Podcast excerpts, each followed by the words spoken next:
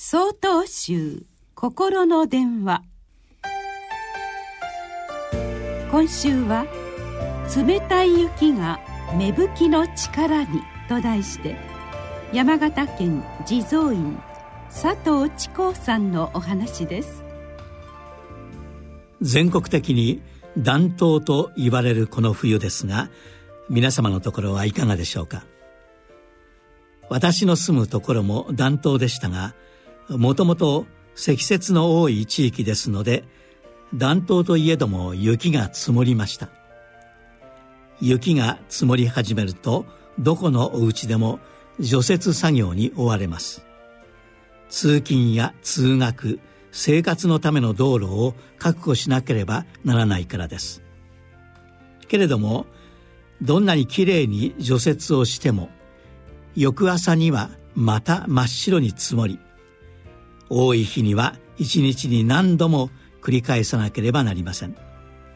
そんな時はうんざりして思わず雪が降らない土地の人はいいなぁと思ってしまうのです。でもそんな時に気がついたことがありました。雪の多い土地の山の斜面に生えている木は少し変わった形をしているのです。ちょうど釣り針のようなひらがなの「し」の字のような形をしているのです。これは冬の間に斜面の雪に押されて折れることなく逆にしっかりと抱きながら木がまっすぐ上へと伸びている証拠でした。さらに山の木々はその雪からの水分を蓄え春には小さくとも力強く芽を出すのです。そこに気がついた時これは自分たちの毎日も同じではないだろうかと思いました。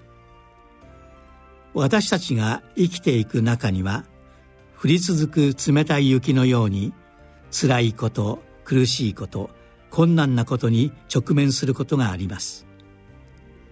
こんなことがなければいいのに。なぜ自分だけがと思ってしまいます。けれどもその冷たい雪が自分を育てる養分にもなりうるのです。決して無理をするのではありません。負けまいと頑張りすぎると木は折れてしまいます。